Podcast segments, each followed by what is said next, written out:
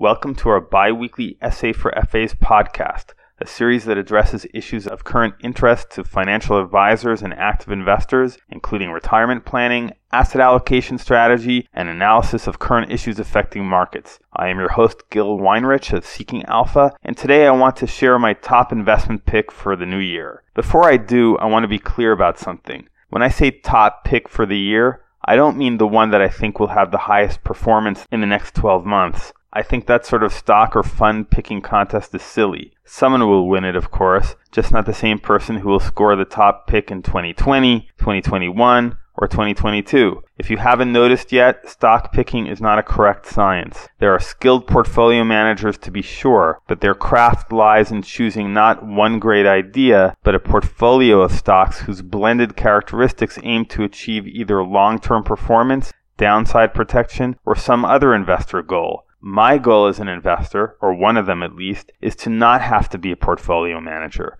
I want to devote my non work time to family and fulfillment rather than trying to read tea leaves. To serve this goal, I want to own a globally diversified equity fund so I can gain broad market exposure without feeling too invested in any one stock, whose inevitable bouts of bad performance will pain me. So he's an indexer, you might say about me. Well, sort of. The problem there is that the vast majority of index funds are weighted by market capitalization, which disturbs my sense of value investing. Cap weighting in essence means tilting a portfolio towards the most popular and most expensive stocks. Reconstituting an index on a market cap basis is a form of buying high and selling low, the opposite of value investing.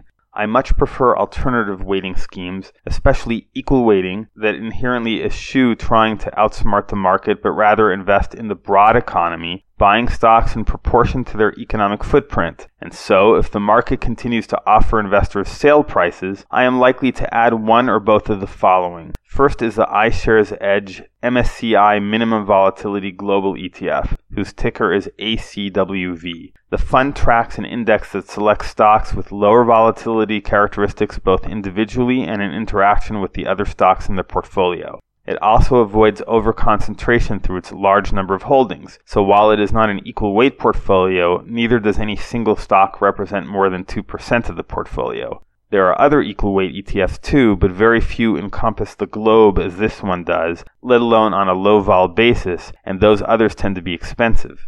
The second fund I like is actually a mutual fund called the Vanguard Global Minimum Volatility Fund. Its ticker is VMVFX. This one has the same strategy, an even higher number of holdings, and thus less concentration, which I prefer, and is also cheap. I don't own either of these and hope for the opportunity to buy one or both in the new year. Thanks for listening. You can contact me at gil at seekingalpha.com if you have feedback or requests, and make sure to subscribe wherever you get podcasts. This is Seeking Alpha's Gil Weinrich.